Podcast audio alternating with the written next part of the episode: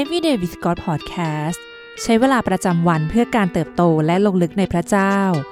ประจำวันเสาร์ที่ยี่สิบสองเมษายนสองพันยี่สิบสามซีรีส์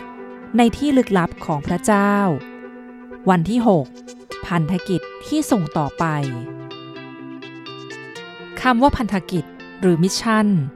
กลายเป็นคำศัพท์เป็นที่นิยมมากในแวดวงคริสเตียนทุกวันนี้เรามักพูดถึงเรื่องการเป็นมิชชันนารีหรือการออกไปทำพันธกิจคำว่าพันธกิจมีความหมายตามพจนานุกรมว่างานที่เป็นภาระผูกพันของหน่วยงานหรือองค์กรที่จะต้องทำให้สำเร็จตามวิสัยทัศน์แต่คำถามคือแท้จริงแล้วพันธกิจของเราคืออะไรกันแน่ในสดุดีบทที่หนึ่งร้อยสิบเก้าข้อที่ หนึ่งถึงห้า บรรดาผู้ที่ดีพร้อมในทางของตนก็เป็นสุขคือผู้ที่ดำเนินตามธรรมบัญญัติของพระยาห์เวห์บรรดาผู้ที่รักษาพระโอวาทของพระองค์ก็เป็นสุขพวกเขาแสวงหาพระองค์ด้วยสุดใจพวกเขาไม่ทำผิดแต่เดินตามพระมันคาของพระองค์พระองค์เองทรงออกข้อบังคับเพื่อให้พวกข้าพระองค์ปฏิบัติตามอย่างเคร่งครัดขอให้ทางทั้งหลายของข้าพระองค์มั่นคงในการปฏิบัติตามกฎเกณฑ์ของพระองค์เหนือสิ่งอื่นใดพันธกิจของเราที่ได้รับมอบจากพระเจ้าคือการรู้จักพระองค์อย่างสนิทสนมใกล้ชิดและดำเนินชีวิตอยู่ในทางของพระองค์เมื่อเราสัตย์ซื่อในหนทางของเราเราก็จะสำแดงพระคริสต์ในชีวิตต่อผู้คนรอบตัวที่ยังไม่รู้จักพระองค์ประการที่สองพันธกิจของพระเจ้าคือพันธกิจของเราพันธกิจที่พระเจ้าทรงมอบให้แก่อิสราเอลในพันธสัญญาเดิมคือพันธกิจเดียวกับที่พระเยซูทรงประทานแก่เราคือพระมหาบัญชาในมัทธิวบทที่ยี่สิบแปดข้อที่สิบแปดถึงยี่สิบและเป็นพันธกิจเดียวกันกับที่เปาโลกำชับให้เราสานต่อในจดหมายฝากหลายๆฉบับนั่นคือการเป็นพยานต่อความจริงอย่างไม่ละอายดังที่พระกิตติคุณของพระคริสต์ได้เปิดเผยแก่เราและคือการเป็นความหวังให้แก่ทุกคนบนโลกที่ไร้ซึ่งความหวังและไร้ซึ่งพระคริสต์ไม่ว่าจะเป็นผู้คนใกล้ตัวหรือผู้คนที่อยู่ในอีกซีกโลกหนึ่งในโคโลสีบทที่สี่ข้อที่สองถึงหกจงอุทิศตัวในการอธิษฐานจงเฝ้าระวังในเรื่องนี้ด้วยการขอบพระคุณ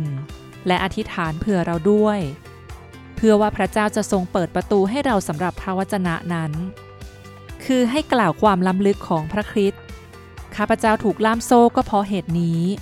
เพื่อว่าข้าพเจ้าจะได้ชี้แจงเรื่องนี้ตามที่ข้าพเจ้าควรจะกล่าวนั้น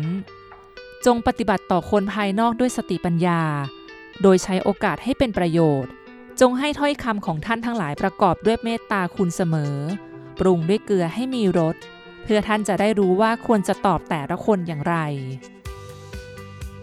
ในโลกปัจจุบันเป็นเรื่องง่ายที่เราจะกระวนกระวายหวาดกลัวและซึมเศร้าการสูญเสียความหวังกลายเป็นเรื่องง่ายเมื่อเราไม่รู้ว่าผลลัพธ์เบื้องปลายจะเป็นเช่นไรแต่สำหรับเราทั้งหลายผู้ซึ่งเป็นตัวแทนของพระคริสต์เป็นมิชชันนารีของพระองค์เรารู้ว่าผลลัพธ์ที่สุดแล้วจะเป็นเช่นไรเราจึงมั่นใจในพระองค์เราต่างล้วนมีพันธกิจร่วมกันเพียงหนึ่งเดียว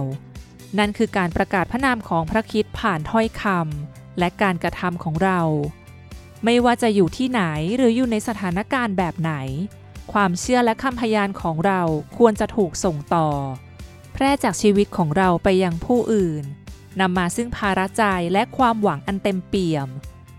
พันธกิจของพระเจ้าไม่ได้ถูกจำกัดอยู่แค่การจากบ้านเกิดเมืองนอนข้ามน้ำข้ามทะเลไปยังต่างแดนหากแต่เริ่มต้นจากจุดที่เรายืนอยู่ในกิจการบทที่หนึ่งข้อที่แปดพระเยซูตรัสว่าแต่พวกท่านจะได้รับพระราชทานฤทธานุภาพ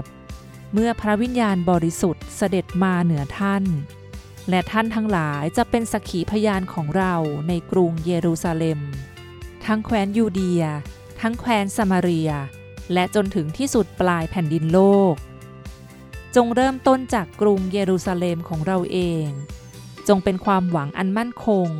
เพื่อผู้คนมากมายที่กำลังแตกสลายจงนำพวกเขาให้เข้าสู่ความหวังนิรันดร์ในพระคริสต์ ผู้ทรงเป็นศิลามั่นคงของเราและในหนึ่งเปโตรบทที่สองข้อที่สี่จงมาหาพระองค์พระศิลาที่มีชีวิตที่แม้ถูกมนุษย์ปฏิเสธแล้วแต่กลับเป็นศิลาที่ทรงเลือกสรร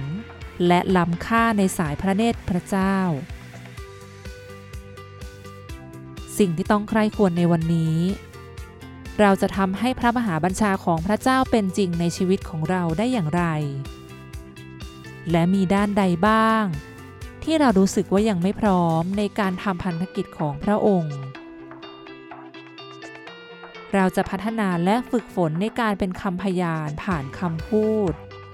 และชีวิตของเราได้อย่างไรบ้าง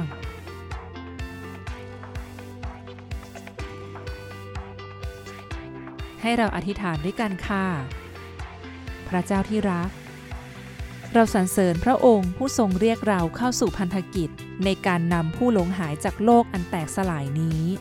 ให้เข้าสู่ความปลอดภัยบนศิลาอันมั่นคง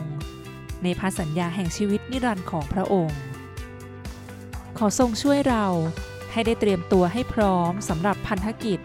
ผ่านการได้รู้จักพระองค์อย่างครบถ้วนสมบูรณ์ให้เราดำเนินชีวิตในทางของพระองค์อย่างสัตย์ซื่อและเป็นพยานอย่างกล้าหาญถึงพระคุณแห่งการช่วยกู้ของพระองค์เราอธิษฐานในพระนามพระเยซูเอเมน